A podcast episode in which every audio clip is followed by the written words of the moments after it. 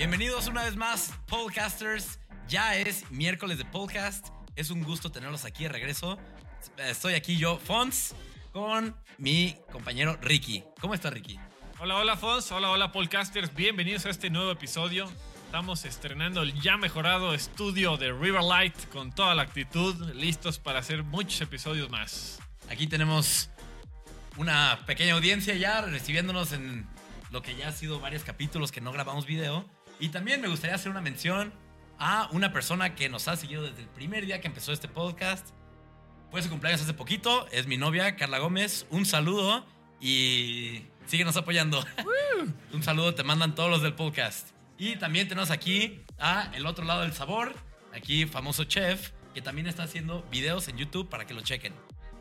Muy bien, podcasters, pues vamos a lo que nos truje, que en este episodio le vamos a dedicar eh, tiempo a todos los comentarios y preguntas que nos han hecho. Algunas ya tienen un tiempo ahí, habrán de disculparnos por no contestarlas, pero vengan con cuál deseas empezar. El capítulo de hoy, como dijo Ricky, se lo vamos a dedicar a ustedes, podcasters, a los que tenían preguntas que nos mandaron. Y vamos a empezar con nada más y nada menos que la pregunta de Fabiola Díaz Infante, que pregunta: ¿qué tiene la Fórmula uno que hace que la gente se apasione? Ricky, ¿qué, qué, qué sientes que te apasiona la Fórmula uno? ¿Por qué la sigues viendo fin tras fin, tras fin, año tras año? Bueno, yo creo que tú, podcaster, que nos escuchas muy atentamente en este momento, que está emocionado porque ya empezó la temporada, que ya desea ver a Checo ganar, pues empieza a entender un poco de todas las emociones que se viven cada fin de semana, y no solo en la carrera, desde la clasificación, desde que empiezan a presentar los coches. Son varias emociones que te van llenando, son frustraciones cuando no gana el que tú quieres, son peleas, después estás feliz, después estás triste. Entonces son muchas emociones que nos hacen sentir este bello deporte. Personalmente, a mí lo que me encanta de la Fórmula uno es el show, el show, el show. Lo que es de que compiten los corredores uno contra el otro en máquinas que son creadas por el hombre y que son básicamente aviones invertidos. Son coches que van rapidísimo, que rompen todas las, reyes, las leyes de la gravedad y del... de las fuerzas G, y ponen un gran show, aún rompiendo todas estas leyes. Sí, luego, quien vea un arranque de una carrera de Fórmula uno y no se emocione, pues no sé, tiene que estar muerto por dentro, porque son, son tantas eh, cosas que pasan en milisegundos. Y si ves una cámara on board, de las a bordo, las que ahorita tenemos la suerte de ver, ves lo cerca que está uno del otro y cómo se amontonan. Sí. Entonces es, es increíble. Lo que creo que hace que la gente se apasione es el show, la ingeniería detrás de, hasta cierto punto, pues los corredores, echarle porras a tu corredor favorito o a tu equipo favorito. ¿Qué más? Pues nada más, ¿no? Pues sí, creo que es una buena respuesta. Muy bien. ¿Quieres ir con la siguiente pregunta? Sí, tengo una respuesta de... Pregunta de... de... Pregunta, perdón. Uh-huh. De Axel Rincón, del pariente. Saludos cordiales para él. Que nos pregunta del poder que tienen los patrocinadores en un equipo y cuánto cuesta aparecer. Ya habíamos hablado de que este es un deporte que sí está muy influenciado por el dinero. Uh-huh. Entonces, los patrocinadores lo son todo para un equipo. Bueno, lo vemos este año con el equipo de Haas, que el patrocinador literalmente hizo que el coche de Haas, que es un coche americano, fuera una bandera rusa. Así es. Literalmente invirtieron tanto dinero que dijeron: nosotros queremos que el coche tenga estos colores. Porque el equipo en sí tiene patrocinadores, pero los pilotos tienen otros patrocinadores. Uh-huh. Entonces, en conjunto, forman a un equipo o lo, le permiten desarrollarse más. ¿Y cuál es el impacto que tienen estos patrocinadores? Bueno, depende cuánto dinero le invierten. Ya cuánto dinero le invierten se, uh, es un acuerdo a puerta cerrada, no sabemos públicamente. Pero mientras más grande está tu nombre en el coche o en el uniforme, más dinero pagaste para que saliera ahí. ¿Y cuál es el interés de los patrocinadores en estar en un deporte como la Fórmula uno? Pues es un deporte global. Uh-huh. O sea, si está tu marca en un coche Fórmula uno, quiere decir que lo van a ver en todo el mundo. Y recordemos que lo que, ven, lo que gana el domingo, vende el lunes. Correcto. Entonces, tener tu, tu marca en un Mercedes, por ejemplo, vaya. Sí, ahorita es la pelea más grande de aparecer en el coche Mercedes, porque es el que siempre va a salir en las portadas, porque está ganando, porque es campeón. Entonces, todo este tipo de cosas que lo veas, pues sí, sí atrae a muchos clientes. Uh-huh. También, por ejemplo, tan solo Checo Pérez, si cambia de equipo, pues ahí vemos muchos fanáticos que lo vamos a seguir al equipo que esté. Entonces, uh-huh, vamos a comprar productos de su nuevo equipo, por sí, decir algo. Vaya. como nosotros este año con Red Bull. Así es, sí. Y también, rápido, podcasters, los equipos de la Fórmula uno tienen patrocinadores, pero también tienen, ¿cómo se le podría decir en español? Partners, compañeros. Socios. Socios, socios, socios. Que son como patrocinadores, pero en vez de esperar recibir dinero, sí reciben dinero de estos socios, pero también esperan otras cosas. Por ejemplo, eh, Ferrari tiene socio a Shell, la gasolina, en la marca de gasolina. Entonces esperan trabajar con ellos en conjunto para que eh, diseñen gasolina especialmente hecha para el motor de Ferrari.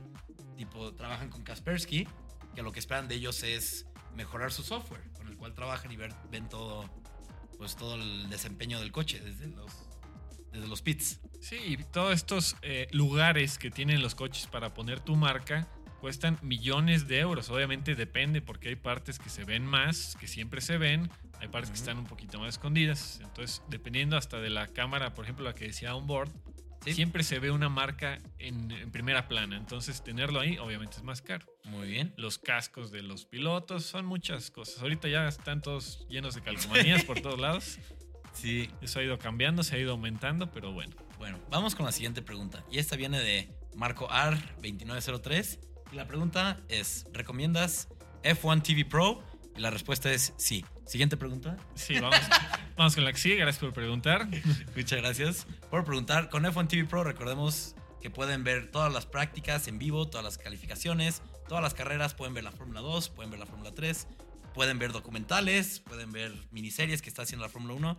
Es el paquete completo. Y ver la carrera en vivo, eso es, es todo. Es magnífico. Y también puedes, si tú quieres, ver uh, la cámara de un corredor en específico. Si quieres toda la carrera seguir a Checo Pérez, puedes.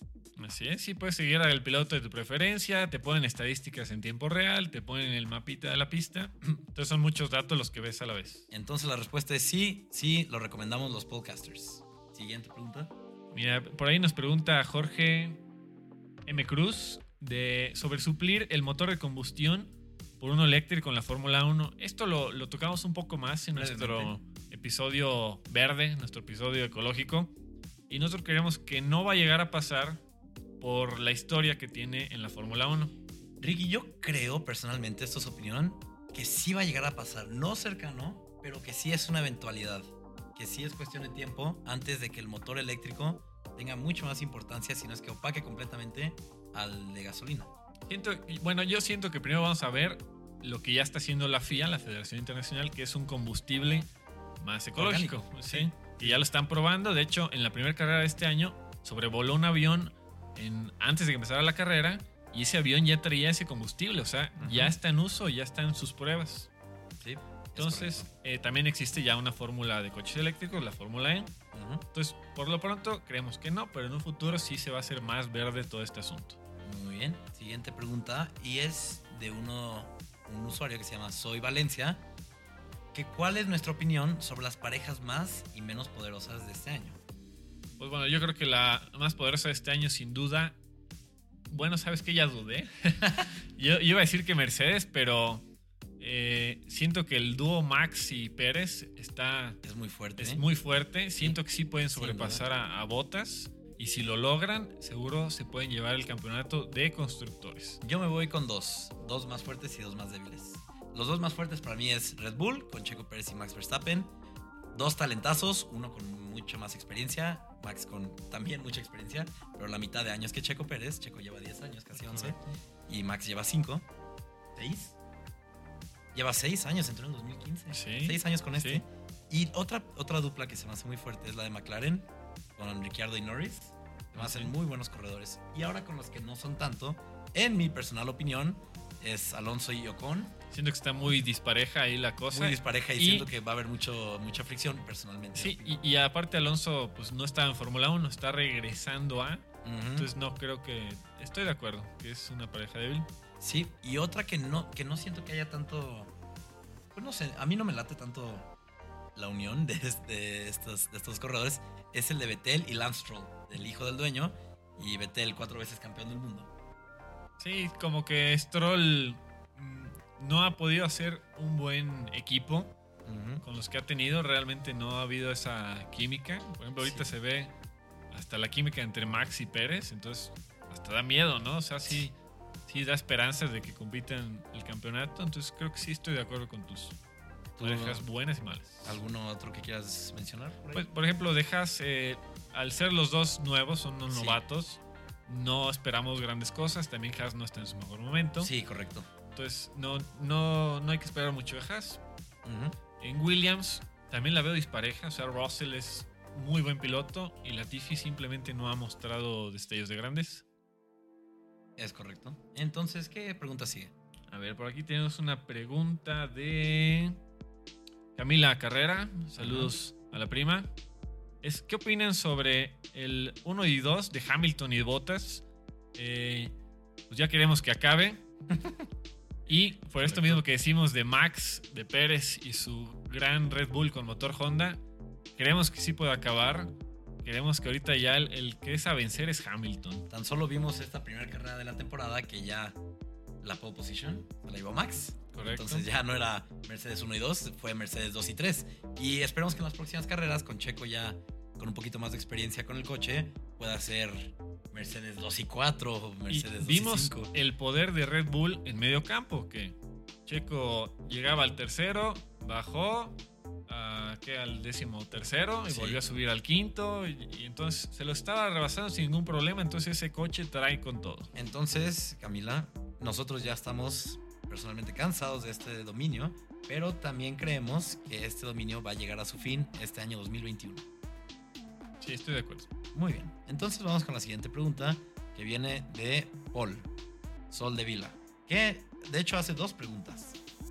Pregunta que cuál es la función, qué funciones tiene un volante de un corredor de Fórmula uno. Y te voy a decir la verdad, tiene muchísimas cosas, tiene muchísimas cosas. Te voy a mencionar algunas de las que tiene. Tiene el modo en el que quieren su motor, si quieren que el motor esté de que máxima potencia o si quieren que esté un poco conservador, ahorrando gasolina. Tienen el botón que los limita a la velocidad de ochenta kilómetros por hora en los pits. Tienen el botón de la radio, el botón para tomar agua, el botón para el D R S, que es el Drag Reduction System, que es donde el alerón de atrás se abre en las rectas, en específicas rectas, no en todas, para que puedan tener mayor velocidad. Tiene un botón que les da por breves instantes más poder. Es todo. Es, o sea, el, el volante es todo el, sí. el mecanismo y la funcionalidad sí. del coche. Tienen, tienen una, unos switches para, para cambiar el cuánto gira el diferencial, si lo quieren bloqueado, si lo quieren que giren las vueltas. Obviamente tienen las velocidades en sí, el mismo volante. Tienen el clutch atrás, porque sí, los coches de Fórmula uno usan clutch, los corredores usan clutch, solo y solo para el arranque. En el arranque sí usan el clutch y se olvidan, pero sí lo tienen. También, uh, ya voy a acabar con los que tengo aquí anotados, tienen cuánta cantidad de freno quieren en el coche. O sea, si quieren que la mayoría del freno sea en la parte trasera del coche o la parte delantera. Hasta el Mercedes implementó la función del D A S. El D A S que duró un año, que era donde jalaban el volante. Ajá. Y a dónde estaban apuntadas las llantas cambiaba solo brevemente. Bueno, o sea, en vez de estar apuntadas hacia el frente, ajá, se hacían ligeramente hacia el muy centro del coche las dos, para que pudieran conservar más la sí, para que pudieran generar más, más temperatura, ajá, porque en las rectas se pierde esta temperatura. Pero bueno, eso ya es otro tema. Sí, sí. No hay que desviarnos. Vamos con la siguiente pregunta de Paul, que es rines nuevos. Oh, el sí. próximo año van a venir rines nuevos, que son los más grandes que ha habido, que son de dieciocho pulgadas. Actualmente son de trece pulgadas. Entonces, de trece pulgadas, es un gran cambio. Sí, es mucho cambio. Uh-huh. Ya hemos dicho, en el dos mil veintidós se vienen varios cambios en los coches. Uh-huh. Entonces, ¿qué? Yo, de lo que me acuerdo, las razones por las que los cambian eran hasta cierto punto razones ambientales. Para estos coches, los verán, verán cuando, si ven una carrera, que las llantas de ahorita de trece pulgadas las tienen envueltas con una cobija, con una manta eléctrica. Esta manta eléctrica los mantiene a una temperatura de ochenta grados centígrados, que es la temperatura ideal para que opere una de estas, de una de estas llantas. Esto ya va a cambiar con los, con los rines más grandes. Van a ser llantas más delgadas, por lo tanto no necesitan ser precalentadas. Sí necesitan funcionar a cierta temperatura, pero la temperatura va a ser menor. Entonces ya no van a usar la energía para mantenerlos calientes a ochenta grados centígrados. Van a poder mantenerse en la temperatura ideal de una forma más fácil. ¿Qué más, qué más va a cambiar? Esos son los que me acuerdo.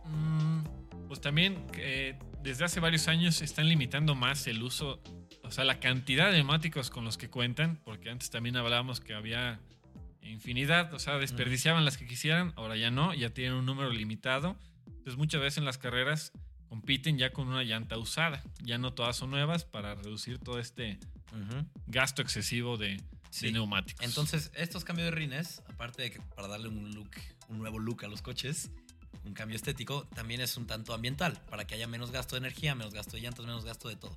Entonces sí, vamos a ver qué tal funcionan los coches el próximo año. Siguiente pregunta. Muy bien, otra pregunta es de... A ver, ¿quién me falta? Ah, de Miguel Mamse, que nos hizo varias preguntas. Varias preguntas. Le vamos a responder un par de una sola. Por ejemplo, es el, el tiro que hay entre Pérez y Bottas y qué posibilidades hay de que Pérez sea campeón. La verdad, yo, y creo que tú estás igual que yo, pensamos que no, no, no tiene muy pocas posibilidades de ser campeón este año, por sí, lo menos. Tiene muy pocas. Pero muy pocas. Existe, pero necesita, aparte de fines de semana perfectos, la suerte de su lado. Sí, porque teniendo eh, a Max y a Hamilton, sí la vemos complicada, pero contra Bottas es... Sí. Yo creo que es su meta, superar a Bottas. Sí, un sí. tercer lugar, un buen tercer lugar, sí. que sería su, su mejor posición en su vida. Si logra pelearse con Bottas y ganarle, va a ser un exitazo para su temporada. Uh-huh. Sí. ¿Qué otras preguntas mandó? Otra pregunta, ¿por qué va tan lento el Haas de Mick? eh, pues fíjate que Haas, eh, de los problemas que tiene, como este año no cambiaron tanto los coches, el mismo equipo ya dijo que no vale la pena la inversión para arreglarlo ahorita, si el próximo año dos mil veintidós va a haber demasiados cambios. Uh-huh. Entonces prácticamente dijeron, no, ahorita vamos a estar así como... Vamos a empezar a recopilar datos y demás, pero no vamos a hacer esa inversión. Entonces, realmente, porque el equipo ya está pensando en la próxima temporada. Sí, y recordemos que el año pasado a Haas le fue muy mal. Muy y mal. Y este año, pues, es el mismo coche. Entonces dijeron, déjenlo así. Sí, Hay fue, que enfocarnos el próximo año. Fue noveno el año pasado, nomás le ganó a Williams, pero Ajá. sí, no, no, no. Realmente no se espera nada de Haas para esta temporada. Ajá. Nos preguntan también si Ferrari vuelve al podio y tenga pole position. Yo creo, Ferrari hemos visto que ya mejoró del año pasado a este. El año pasado tuvo podios. No, yo sí creo que va a tener podios este año. Pole positions la veo difícil. La, yo creo que no va a tener ni una pole position este Estoy año. Estoy muy de acuerdo. El Ferrari sí mejoró, pero uh-huh. no es tan rápido. Todavía no es tan rápido, pero ya con los pilotos que tienen en pista sí puede lograr buenas posiciones. Entonces sí. yo creo que eh, cualquier error de los dos equipos grandes de ahorita le puede dar un, un lugar ahí a Ferrari, que sí se vio macizo esta carrera. Sí, se vio. Su, su rival a vencer obviamente es McLaren. Uh-huh. Entonces, ojalá que sí tenga podios también esta temporada. Estaría muy bien verlo regresar a los podios. Sí. Y más frecuentemente. Oh, también quiere ver sangre. Miguel nos pregunta que por qué no penalizaron a Hamilton en esta última carrera de Bahrein dos mil veintiuno. Uh-huh. Para los podcasters que todavía no la han visto bien, eh, hubo una curva en la que muchos pilotos, incluyendo a Hamilton, se salían. Y eso está prohibido, salirse de la pista es, va contra el reglamento. Ajá. Pero en esta carrera en especial dijeron que en esa curva no había problema mientras no estuvieras compitiendo exactamente, o sea, rueda con rueda en esa curva. Sí, mientras no estabas ganando una ventaja competitiva, dicen las reglas. Sí, es, es, la verdad es un embrollo todo eso. Sí causó mucha polémica porque Max Verstappen lo rebasa por fuera y luego, luego lo penalizaron. Entonces, bueno, no lo penalizaron porque se dio lugar, pero el punto es que dijeron, ¿por qué a Hamilton no y a Max sí? Lo que pasó ahí también fue que para la calificación sí estaban penalizando si te salías. A Checo Pérez tenía un buen lugar en la calificación y se lo quitaron. Le quitan el, el tiempo Ajá, que hizo en esa vuelta porque, porque, se, porque se salió. Entonces tuvo que dar otra vuelta con llantas viejas y por eso quedó en onceavo lugar. Y en la carrera no lo hicieron claro, pero ya no estaba... ya no estaba prohibido salirse si y solo si no ganabas una ventaja competitiva. Ventaja competitiva siendo rebasas a alguien por fuera. Porque le puedes decir, oye, pero si me voy, si me salgo de la pista voy más rápido, ¿no? Uh-huh. Entonces, pues sí está un poco ambigua esa Ajá, regla. Entonces, sí. Lewis Hamilton no fue penalizado porque todas las veces que salió nunca estaba peleando con alguien. Iba Era solo, él. digamos. Ajá. Y cuando, cuando Max lo rebasa por fuera, ahí sí resulta que, oh, gran penalización. Le van a dar si no regresa al lugar. Y por eso, fue por eso. Porque no fueron hechas claras las reglas antes de comenzar la carrera. Para mí era fácil decir, ¿sabes qué? Si te sales, penalización en todo sí. momento y ya, así. Sí. Tomen su precaución en esa curva, pero bueno. Uh-huh. ¿Alguna otra pregunta de Miguel? Ah, sí, dice que si Max tuviera el Mercedes, sería un rockstar máximo. ¿Sería el mejor de la parrilla? Personalmente creo que no sería el mejor. Todavía comete uno que otro error. Lewis Hamilton es, tiene mucho más experiencia, comete menos errores. Creo que Lewis Hamilton seguiría siendo mejor que Max. Sí, el Sir Lewis Hamilton ya tiene cabeza fría, sabe cuándo arriesgar, cuándo no. Sería muy interesante verlo, sin duda alguna, Max en un Mercedes, pero uh-huh. yo creo que ahorita todavía es Hamilton mejor. Muy bien. Ok, vamos con la siguiente pregunta. Y de hecho es la pregunta de la recién cumpleañera Carla Gómez. Su pregunta es, no es tanto una pregunta, solo dice, ¿inviten a Checo Pérez? La respuesta es sí. Extendemos una invitación, Checo Pérez, te invitamos a venir. Muy bien. Siguiente pregunta es Andrés Díaz y pregunta, ¿cuánto les cuesta un choque a los equipos? Y esta pregunta es súper complicada porque de, chocan y depende que se rompa del coche, que cuánto les va a costar. Hay unas cifras muy rápidas. El alerón frontal cuesta cuatro millones de pesos cada alerón. Es súper caro. Entonces, si, se, si chocan y se rompe el alerón, cuatro millones de pesos. Un Bentley nuevo. Cada alerón. La transmisión cuesta veintiún millones de pesos. El motor, diez mil millones de pesos. Es una locura. Es una locura. Entonces, cuando en prácticas ven que alguien choca, pues imaginarán la, la carga que está sintiendo el equipo. Mm. Decir, oye, pues... Y ahorita, ¿qué onda, no? Ahorita solo, hay te, solo pueden tener tres motores por temporada. Imagínate antes cuando no tenían regulaciones de motores y mandaban diez motores por carrera. Sí, sí, híjole, un gasto increíble. Entonces, Andrés, ahí haz sumas y restas de cuando veas que un alerón, que es lo, lo que más fácil se rompe, haz la suma. cuatro millones de pesos. ¿Y alguna? ¿Qué pregunta? Pues, también, por ejemplo, hay los equipos más chicos con poco presupuesto que choquen tan seguido, pues de plano dicen, ¿sabes qué? No me sirves. Sí. Y de plano lo corren. Uh-huh. Y va para afuera. ¿Alguna otra pregunta? Se nos está acabando el tiempo, entonces tenemos tiempo para dos preguntas más. Dos preguntas más. Por aquí seguro guardamos una. No sé si alguien en la audiencia tenga, en el público, tenga una pregunta. El otro lado del sabor se ve que tiene una pregunta. Sí. Le pasamos un micrófono. La pregunta es, sé que cuentan con un par de, de alerones uh-huh. de repuesto, ¿sí? Más o menos cuántos son los que tienen por temporada o cuántos pueden llegar a, o sea, a tener. A tener. Mira, el, eso no está regulado, pueden tener infinidad de alerones, lo único que los limita es el presupuesto del equipo. Por temporada tienen muchísimos, muchísimos, pero recuerdo muy bien, Ricky, no sé si tú te acuerdas, en el Gran Premio de Rusia del dos mil diecinueve, Robert Kubica y George Russell, donde choca George Russell, rompe el alerón delantero y meten a Kubica, le dicen, ya no corras, ya no puedes correr, porque si tú rompes tu alerón, ya no vamos a tener. Fue un año que Williams estaba por los suelos en el presupuesto, entonces Williams en ese entonces tenía pocos alerones, en cambio Ferrari se lleva, cada carrera se lleva como diez o catorce alerones y equipos pequeños no tienen esas facilidades. O sea, Ferrari cuando va a pits cambia el coche mejor porque hay otros equipos que sí. Sí, de plano sí. Lo tienen tan contado como ese que mencionas tú. Sí, sí, sí. Entonces, no tienen... Lo único que tienen limitado es la cantidad de transmisiones que pueden llevar, que son tres. Al igual que motores, pueden llevar tres motores. Y todo lo demás, lo que sea necesario. También depende del punto en el que cambien el motor, si es legal o no. Porque también de plano dicen, ¿sabes qué? Este motor no va a servir, vamos a tener que hacerle un cambio porque uh-huh. chocó. Y dicen, ni modo que nos penalicen. Sí, sí, sí, eso pasa de que después de la calificación, si lo quieren cambiar para la carrera, tienen que empezar desde los pits. ¿Y alguna otra pregunta que tenga? Ok, Fausto de Riverlight. Sí, yo tengo varias preguntas, pero primero, hablando de esto de choques y de accidentes, ¿sí? ¿Cuántas carreras creen que va a acabar Nikita Mazepin? Es una pregunta muy complicada. Nikita Mazepin, este novato que acaba de entrar a la Fórmula uno, no acabó ni una vuelta antes de chocar. Yo, yo creo que va a chocar por lo menos en la mitad de sus carreras. Ahora yo iba a decir seis, seis que no acaben por la razón que quieras. Yo digo que seis, seis, bueno, seis muy bien, pero la mitad va a chocar. Ah, igual bueno. Y las acaba, igual y no, pero la mitad va a chocar por lo bueno, menos. Eso sí, eso sí no lo dudaría, que una, una un daño en el coche o demás. Adiós a los fans de Nikita Mazepin, ya nunca van a volver a escuchar el podcast. Esos no existen. Pero bueno, con esto se nos acaba el tiempo. queridos podcasters. Oh, esperen. Sí, hay más, hay más preguntas. Uh, una última. Vamos. ¿Sí se alcanza o no? Sí, sí, sí. sí. Bueno, hablando ahorita que dijiste de corredores jóvenes, les voy a decir algunos y ustedes díganme dónde los ven en unos tres años. Ok. Eh, Russell. Mercedes. Mercedes. Ok. este, Tsunoda. Red Bull.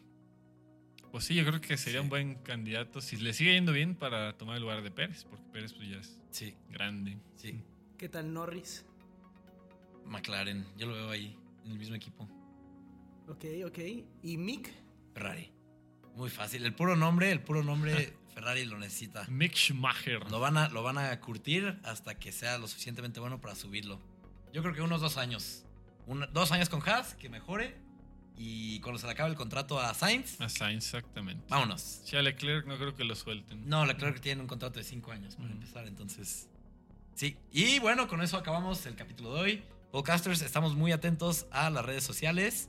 Pueden mandar preguntas, como ven las respondemos eventualmente cuando tenemos suficientes. Y los vemos el próximo miércoles en el episodio de Podcast.